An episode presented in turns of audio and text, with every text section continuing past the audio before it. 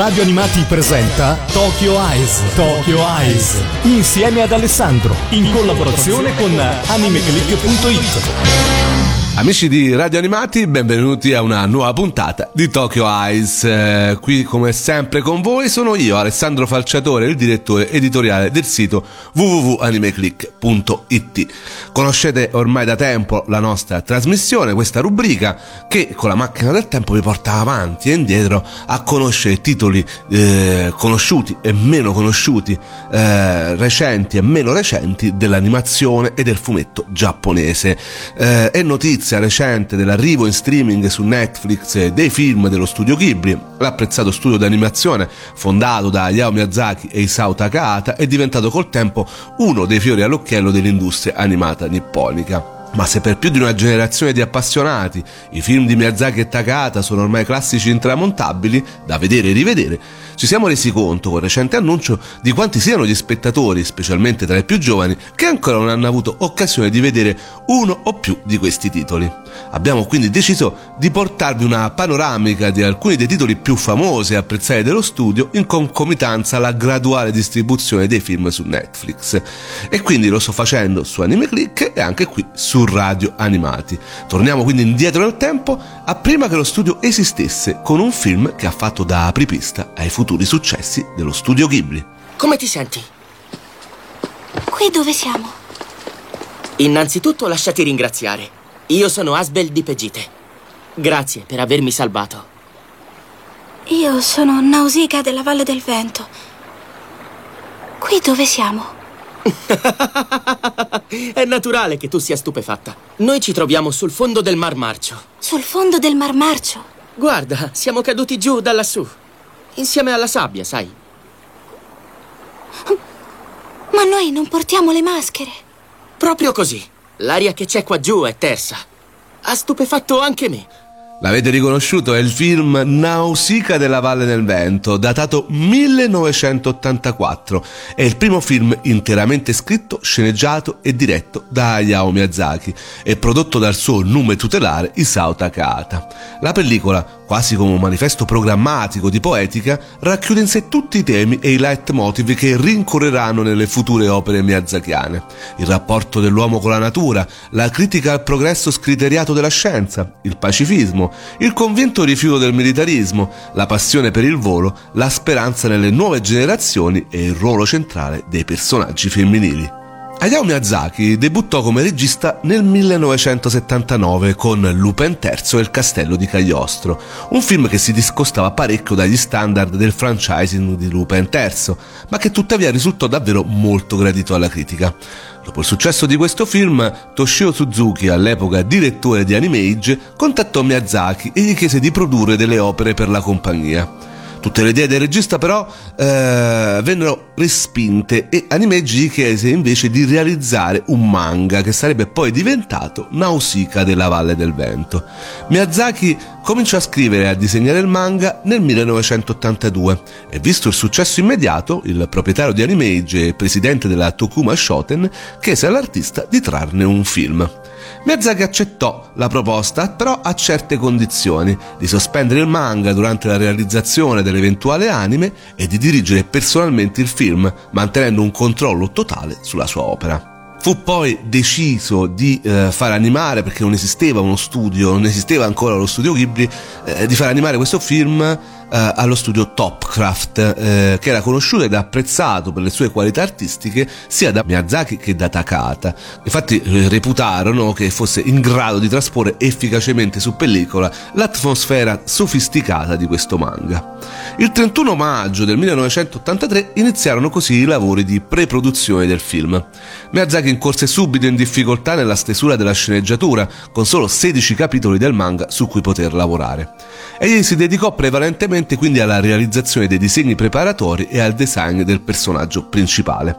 La fase di animazione iniziò ad agosto con una ventina di animatori assunti espressamente per questo film e pagati a fotogrammi.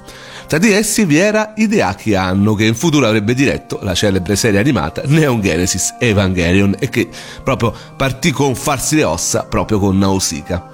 Nel frattempo Takahata si occupò della colonna sonora incaricando il compositore sperimentale e minimalista Joe Isaishi appunto di scrivere la host di questo film, che sarebbe stata la prima di una lunga serie, perché Isaishi legherà il suo nome a tutte le pellicole dello studio Ghibli.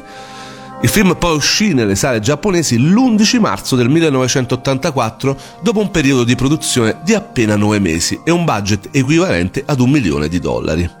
Ma torniamo ad Isaishi che sotto il profilo musicale fa quindi il suo esordio cinematografico, eh, usando però un arrangiamento orchestrale davvero maestoso e suggestivo per questa pellicola e al contempo eh, però non si lascia scappare l'occasione di dare sfogo al suo eh, tratto sperimentale, producendo coraggiose spavalde fughe di stampo rock progressive a base di sole tastiere ed elettronica. Noi adesso ci andiamo ad ascoltare quello che è uno dei pezzi più evocativi della colonna sonora di Nausicaa musica che è Requiem eh, legato a un particolare momento del film. Non faccio spoiler, ma ecco, sentire già questo pezzo della host ci fa comprendere appieno qual era la potenza espressiva di Joy Saishi.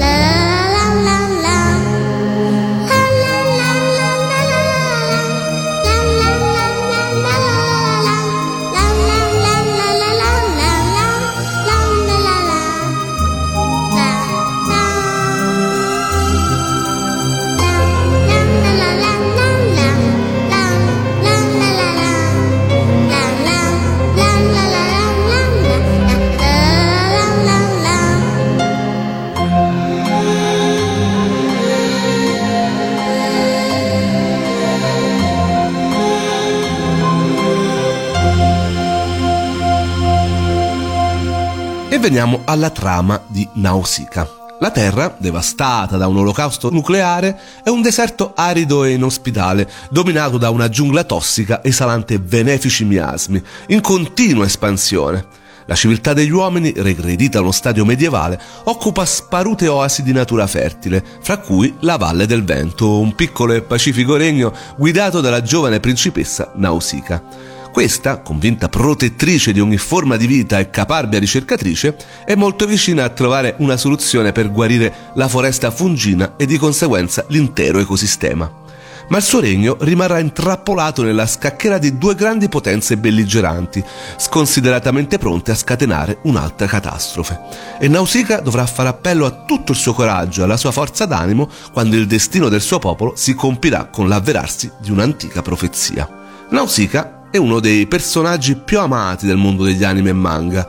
La sua genesi passa attraverso il lavoro del character design Kazuoko Matsubara e ovviamente l'inesauribile vena creativa di Hayao Miyazaki, che si ispirò a due differenti fonti letterarie. Da un lato l'omonimo personaggio dell'Odissea, regina di straordinaria bellezza che amava le arti e la natura, dall'altro un personaggio proprio della letteratura giapponese del tardo periodo Heian, la principessa che amava gli insetti. Fra le precedenti incarnazioni di Nausicaa però possiamo riconoscere senz'altro Clarisse, la gentile principessa del castello di Cagliostro, e Lana, l'eroina forte e risoluta di Conan, il ragazzo del futuro ma l'importanza storica di Nausicaa consiste nella sua totale rivoluzione rispetto ai canoni del genere fantasy. Miyazaki, ribaltando gli stilemi dei film costruiti su protagonisti maschili, considera più adatto e realistico un personaggio femminile e lo dice proprio testuali parole sue. Abbiamo raggiunto un momento in cui il modo di pensare maschile sta raggiungendo il limite la ragazza o la donna hanno maggiore flessibilità e questa è la ragione per cui un punto di vista femminile è più adatto ai tempi attuali. E queste sono parole dello stesso Hayao Miyazaki per spiegare appunto perché aveva dato eh, la parte principale a una ragazza, anzi a una mm, bambina praticamente. Nausicaa infatti è una principessa sui generis, una guerriera al servizio della vita. È l'eroina gentile e illuminata che sfodera una grinta inarrestabile. La moderna Amazzone alla guida del suo Maeve volante, pronta a donare tutta se stessa in nome della natura, per la salvezza dell'intero pianeta. La sequenza finale le conferisce anche l'immagine di icona angelica, anticipata dagli splendidi titoli di testa ma il ruolo messianico e il lieto fine miracoloso, sebbene di forte impatto emotivo, non avrebbero soddisfatto pienamente l'autore che impiegò altri dieci anni nella riscrittura di tutta la storia, adattandola al manga omonimo da lui stesso disegnato che si concluse ben nel 1994, ma ne parliamo subito dopo. È enorme!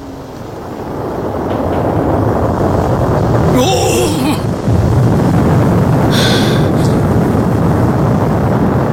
È una grande nave di Turumechia. La manovra di volo è strana. Tenta un atterraggio di fortuna. Gol, lanciami. Eh? Principessa, è una follia. Li guiderò verso la costa. Hanno virato. Eccoci, allora si va. Teto. Mm.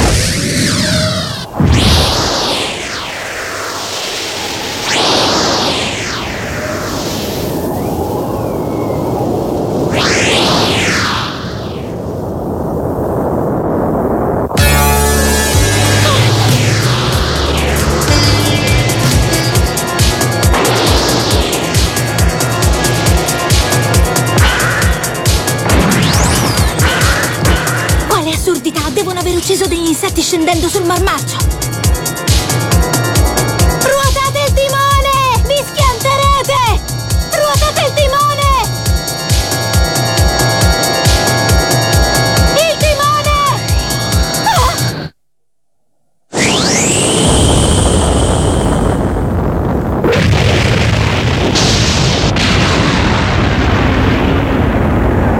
cineasta, la sua seconda regia in un lungometraggio, porta nelle sale un film ambizioso dalla trama complessa e di ampio respiro epico, tratto da un soggetto originale da lui stesso concepito. Il film rivela la grande sicurezza nei mezzi e la fortissima personalità di Miyazaki, denotando quello stile unico che lo renderà riconoscibile negli anni a venire, grazie anche allo staff di maestri che lo affianca nella lavorazione e che poi lo affiancherà un anno dopo nella realizzazione di quello che diventerà lo studio Ghibli.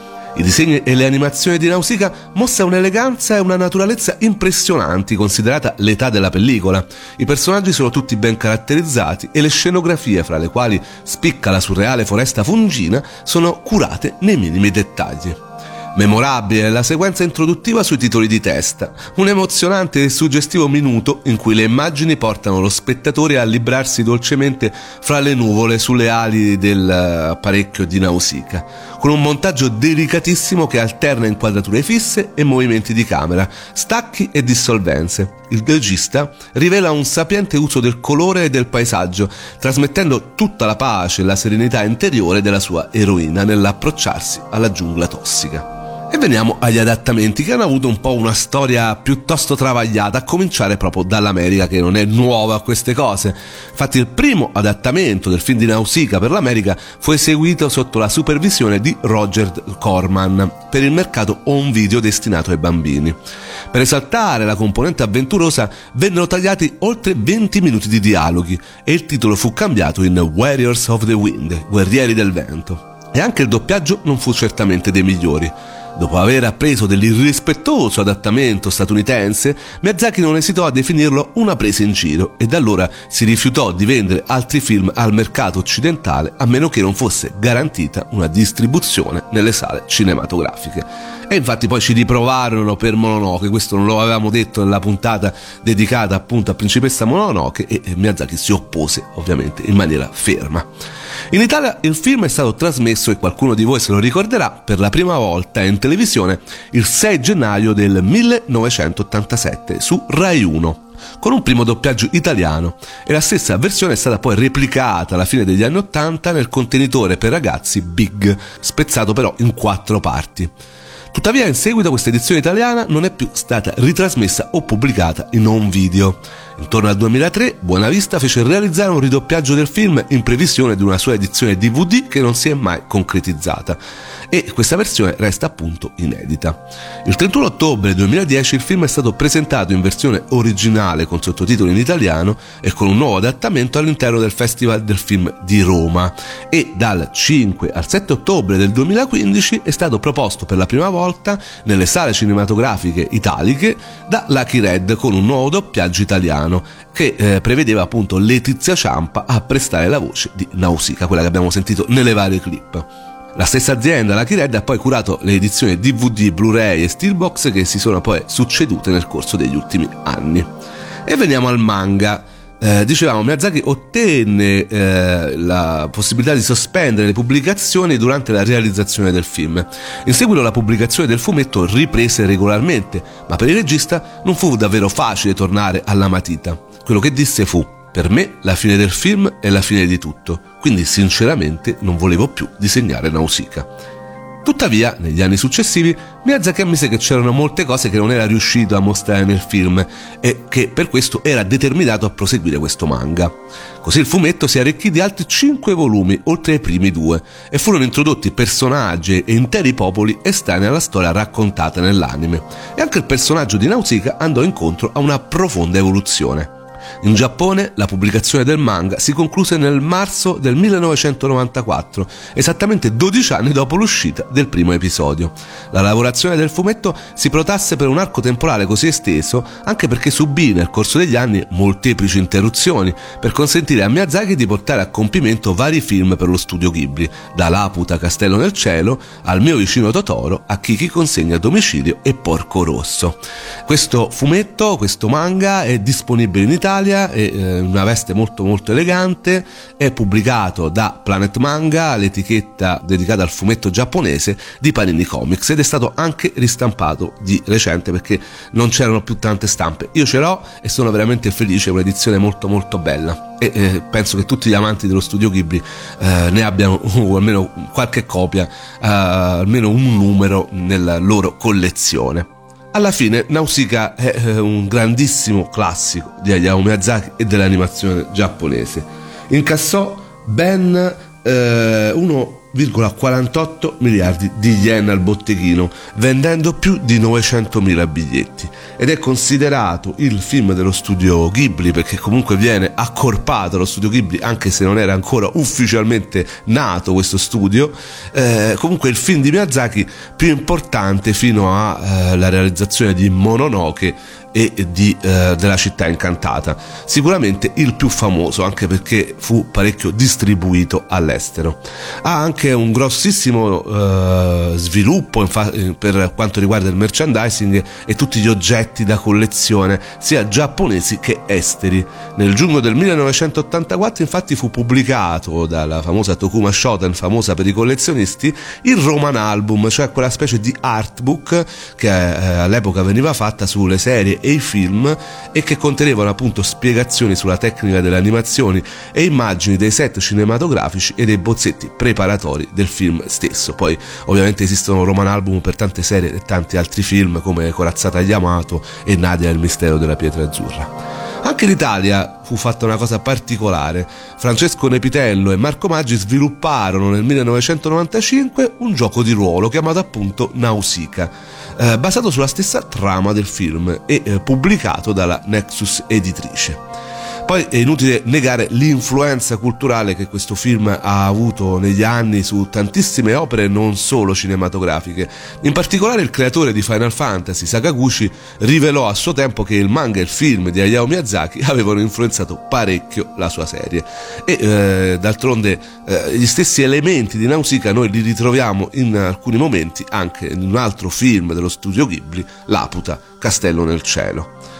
E eh, adesso è, momento, è, arrivato il momento di salutarci, veramente tante chiacchiere, secondo me la cosa migliore è guardatevi questo film che nonostante gli anni è sicuramente molto molto bello, ancora attuale, soprattutto per i temi trattati.